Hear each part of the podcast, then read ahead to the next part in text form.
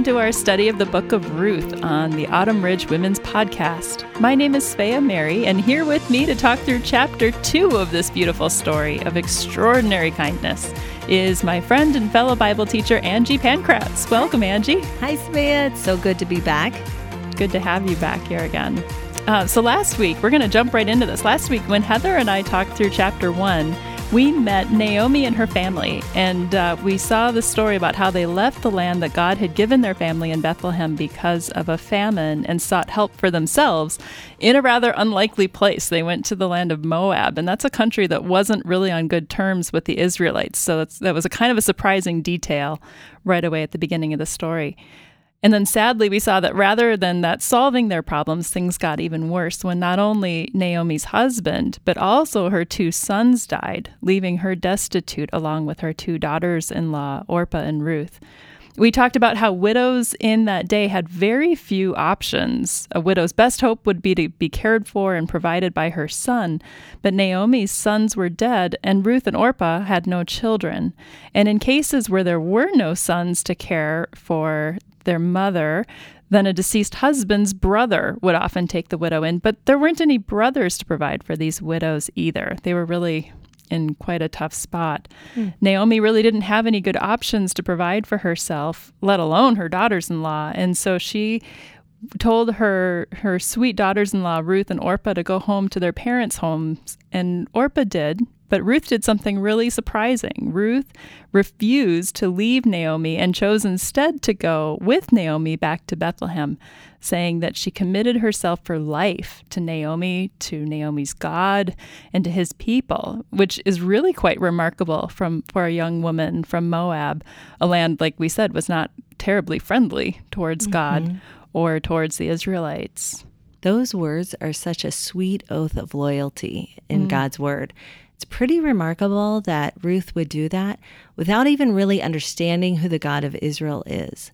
So, how do you think that happened? That she came to serve her allegiance to a God that she wasn't even familiar with? Do you mm-hmm. think she really knew what she was doing?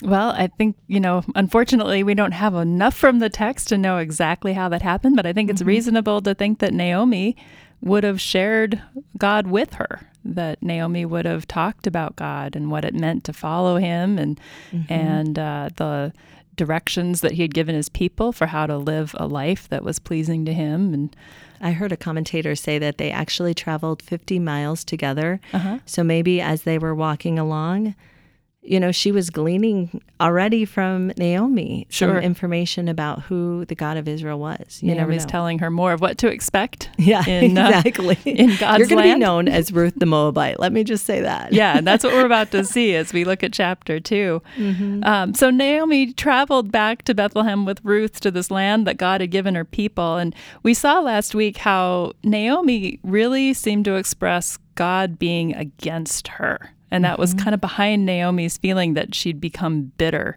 that her life had turned sour, that things had gone so wrong. She clearly felt that all the tragedy that she endured was a direct result of God doing it to her.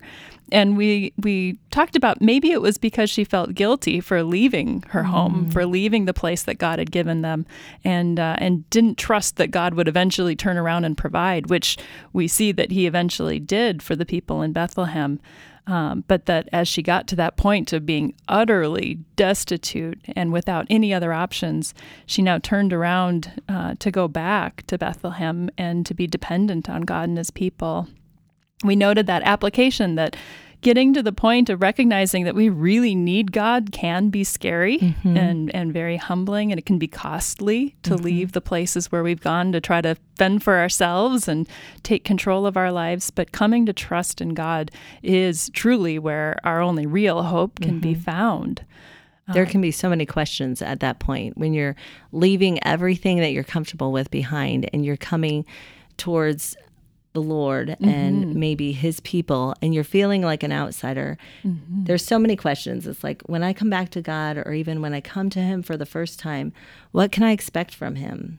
Will he be angry with me or will he punish me? Mm-hmm. Will he be loving but make me earn my way back into his favor?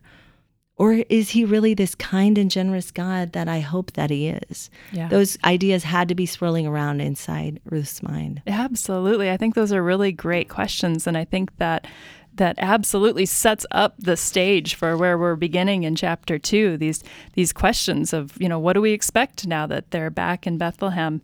Um, and I love that the text right away in verse one of chapter two sets up another question for us when it tells us this kind of juicy detail that that in Bethlehem there's this man named Boaz who is a relative of Naomi's through her husband, and that he is the kind of man who has the potential to provide help. But but the real question that it leaves us with is, will he? Absolutely. You know, I love to read this these chapters in different versions, and I started out with uh, the message version. Mm-hmm. And one thing I noticed is right away in verse one, it says, "It so happened that Naomi had a relative," and then you jump down to verse three, and it says, "And she happened to come to the field of Boaz."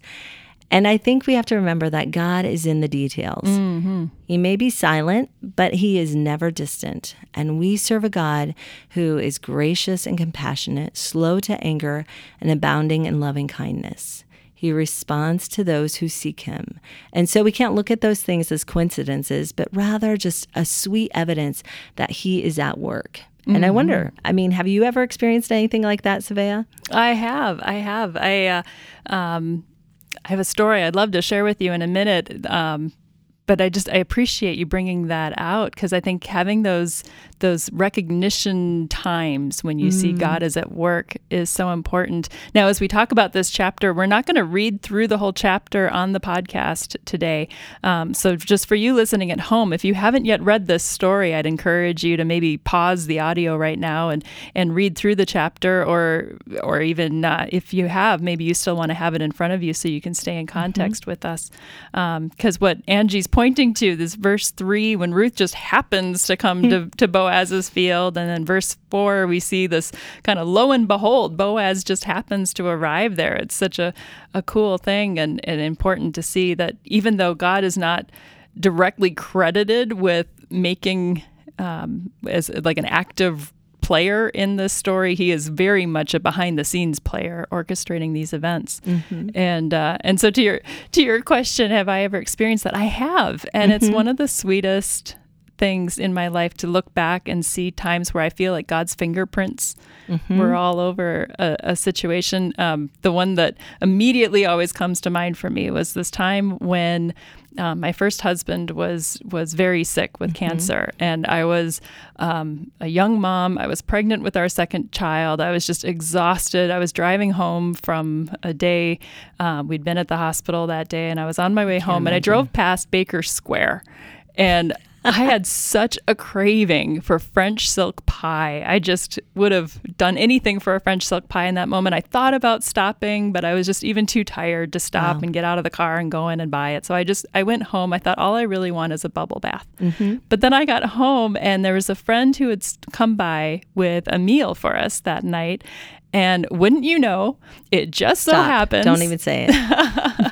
that, of course, that meal was complete with a French silk pie. That's awesome. And not only that, she had a little gift bag with it that contained a thing of bubble bath, too. And I saw that and I just started crying because I thought, oh, what a sweet God that He knew the tiniest little details and desires that I had and made that happen for me. That's so cool. And I think it's so easy for us to say, oh, it's just a coincidence or it just happened out that way. But really, we have to recognize that God is in the details and He sometimes supplies the big things for us. But then there's also just those sweet little morsels that we get that remind us that He cares about us and our even smallest need that we might have. Mm-hmm. And I love that chapter two of this story of Ruth starts off that way with mm-hmm. pointing out these details and these coincidences because when we ended chapter one with this kind of fear of what can these ladies expect, Naomi thinks God's against her. Right. And yet to start off chapter two with this not only hope, but this kind of twinkle of not only can you expect good yeah. and kind things from God, he almost seems like he's just up there in heaven moving pieces around with a twinkle in his eye, just like you know, you just wait. There are some blessing showers coming Ruth's way for sure. Absolutely. So we see Ruth just happened to come to Boaz's field. Lo and behold, Boaz just happens to arrive um, just in time. But uh, but let's let's dig into this character of Ruth a little bit because I think it's kind of funny that she still is always referred to as Ruth the Moabite. Yeah, she can't ditch that reputation, can she? No. You know, I think so often Christianity gets the reputation that we are for weak willed women, that mm. we are against strong women. And when you look at certain characters like Ruth, it's quite the opposite. You know that Ruth is a, such a hard worker and she is willing to do whatever she can for both she and Naomi. And yet she does have this reputation that she is Ruth the Moabite. Mm-hmm. And she is the outsider, the foreigner, the one who is not like the rest of them. It's mm-hmm. very clear that even on in the chapter that she is referred to as Ruth, not just Ruth, but Ruth the Moabite. And I'm just wondering about our listeners if there was ever a time when they remember being in that position when they were either coming to know the Lord for the first time or returning after being away for a time away from him, where it was almost like they were coming back with a label. I don't know what it would be, but like um, Bonnie, who's bankrupt, or um, Allie, who, the addict, or whatever it is, just that feeling of like, I do not fit in mm-hmm. and I'm not going to be like the rest of them. And I feel like that is how Ruth is coming into this story, just feeling like such an outsider and yet God is aware and watching her and ready to bless her. Mm-hmm. That's a good point.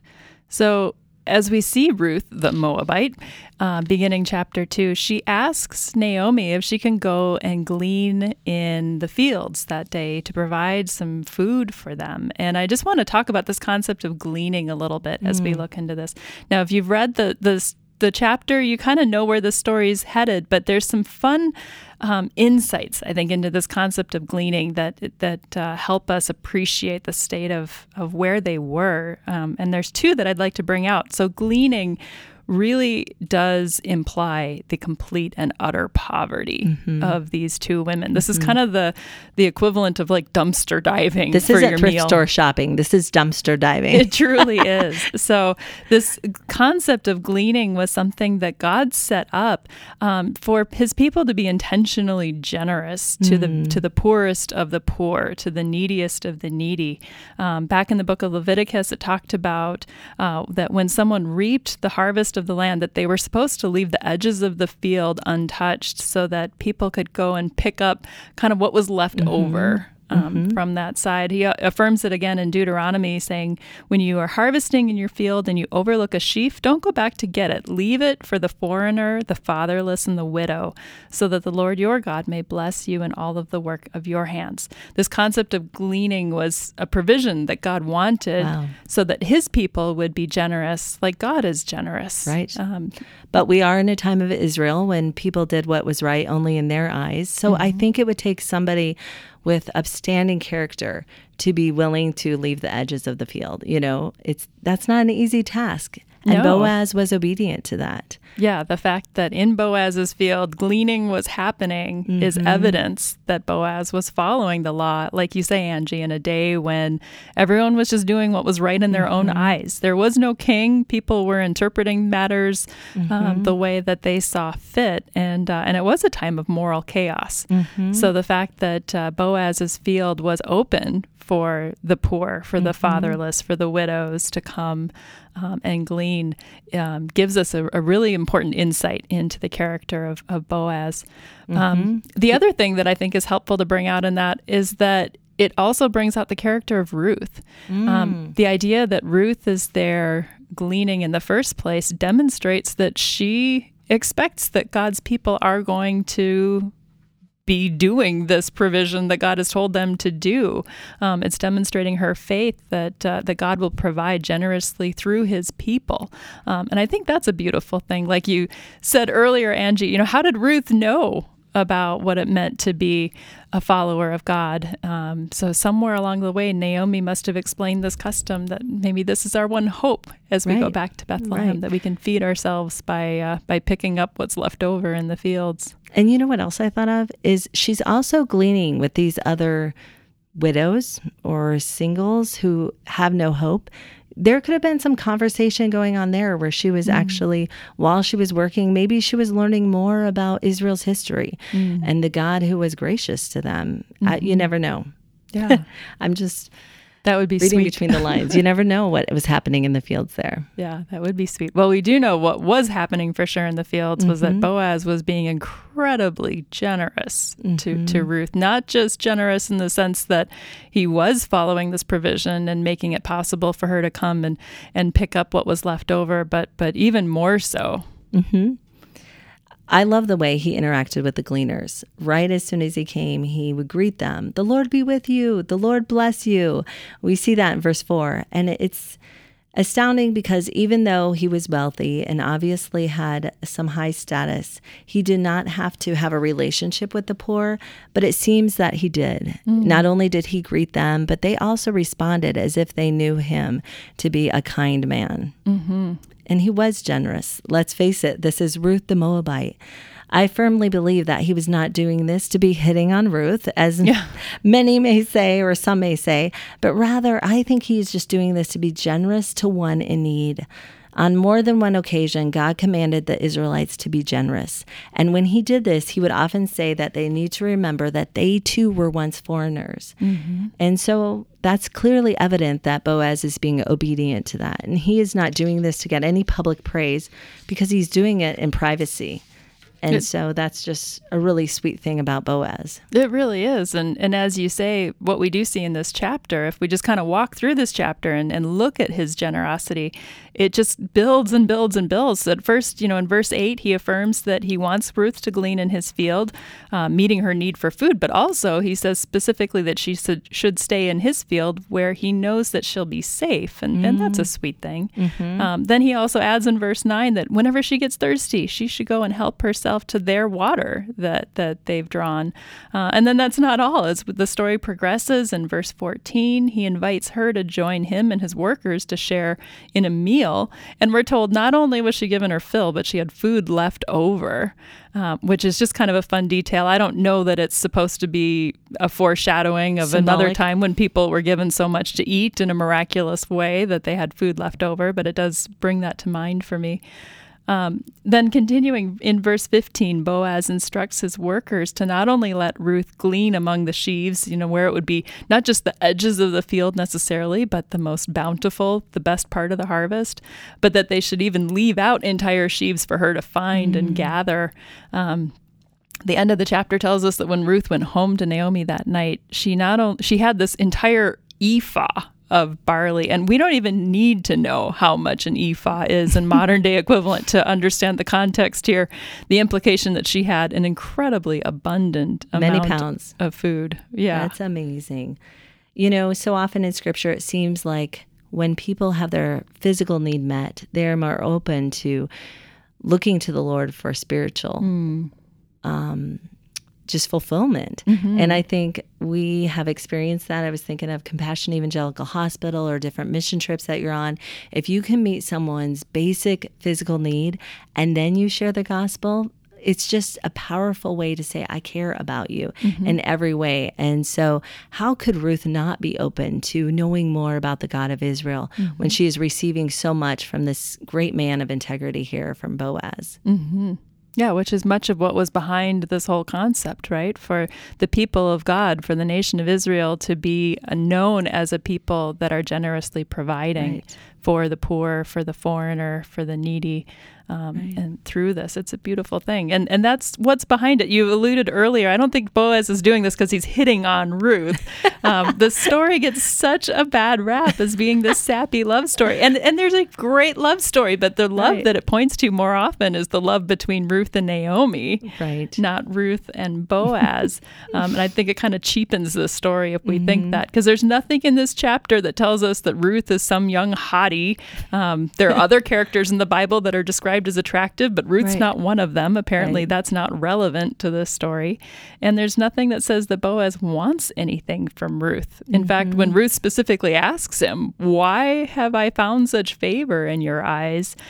His answer to her is that he's just touched by the devotion and the committed love that she has for Naomi and her, her family, and he admires that she's taken refuge in God, that Right. that she's placed herself under Right. God's wings, His metaphorical protection.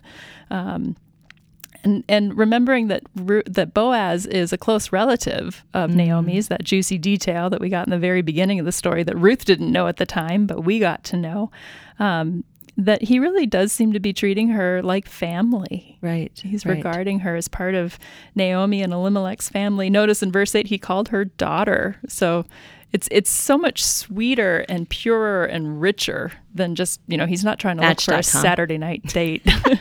I know. But can I just say that, again, as mom of teenagers, I do kind of want my girls to be dating a Boaz. It's not that I want to say that this is all about, you know, Match.com and the Bible, but, you know, he does have such quality characteristics that can be appealing for for a spouse. And I think it the fact that he did um, recognize those same attributes in Ruth is um, just shows that character counts.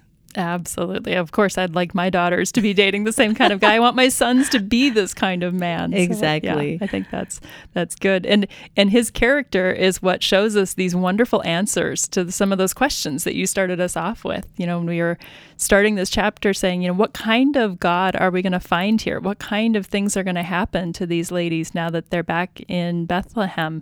Um, this really grief-filled Naomi was sure that God was against her. She was afraid of of God's judgment, punishment, thinking that He's bringing all this calamity against her. But this chapter has showed us that no, He's just so happening to work things mm. out for their good, for mm-hmm. their their kindness, for their provision. He's bringing the right people into their lives to care for them, um, and it's such a beautiful thing. Mm. Mm-hmm. I think sometimes when we think about who are the type of people that God blesses, or, you know what I mean? I think it's so easy to have a vision in your head of, okay, that's the type of person that God really wants to bless. I don't think Ruth and Naomi would have put themselves on any list or near the mm. top of the list. Mm-hmm. And yet that is who God is, is he sees the outsider and he is a God who goes and rescues. He leaves the 99 to rescue that one. Mm. And so we just see that a lot in this story of his kindness through Boaz. Mm-hmm. Absolutely. And I, I think we can see him do the same thing for us, right? Mm. I mean, when we turn to Christ, or maybe when we turn back to him after a season of, of wandering on our own, what kind of God can we expect to mm-hmm. find? You know, I think in our, in our fears, we're afraid that maybe God will be angry at us or disappointed in us or, or that we're going to have to somehow earn our way back into his favor. But one of the stories, one of the points that we can draw from this this whole book and chapter two in particular is that God is just a God of generous, generous kindness. I always love the story of the prodigal, and it's cool to see that that father is waiting on the front porch for the son to return home. And not only does he just wait, he runs towards him. And so we see that here with God, um, just as Naomi and Ruth come back to the Lord, and maybe for Ruth, it's for the first time. He is welcoming them and he is showering them with blessing to let mm-hmm. them know, I am a God who loves and who provides for you. Mm-hmm. At the end of this chapter, we see Naomi maybe beginning to heal a little bit in her mm-hmm. relationship She's softening. with God. Yeah, There's some softening going on, I think. yeah, she goes from being the, the woman who wants to be identified as being bitter at the end of chapter one because she thinks God's hand has gone Right. out against her. Right. to to something there's a sweet detail in verse 20 if you notice that uh, when she hears that it was boaz that was providing for ruth and for her by extension um, that she not only wants the lord to bless boaz she recognizes that the lord was being kind to her as well and and i think it's a beautiful thing that she sees god hasn't forsaken her in the way that she thought that he had Right. but that he's providing and being kind for her I also think that there's a foundation of faith in her that maybe was harbored for a little bit or just kind of uh, stuck way down, but now it seems like it's coming to life. It's like, you know, she's returning back to the, those truths that she was taught as a child. And maybe she has been away for a decade and who knows what has happened in Moab, but it's evident that. That it's still there, that the Lord is softening her heart again towards him. Well, as we as we bring this to the close, there's one more thing I kind of want to point out here because it's one of my favorite things about the book of Ruth. And that's that this isn't just a great story, mm. it's also great literature too. It's it's a beautiful book, beautifully written, and uh, and just like when we read great stories or, or even watch a, a fabulous TV series that mm-hmm. keeps us on the edge of our, our seat from week to week, they, every chapter or episode seems to end with a little bit of a cliffhanger that makes you want to come back next week and find out what happens. And Ruth is no exception to that. We saw it last week when they gave us the little teaser that, yeah. that they arrived back just in time for the harvest.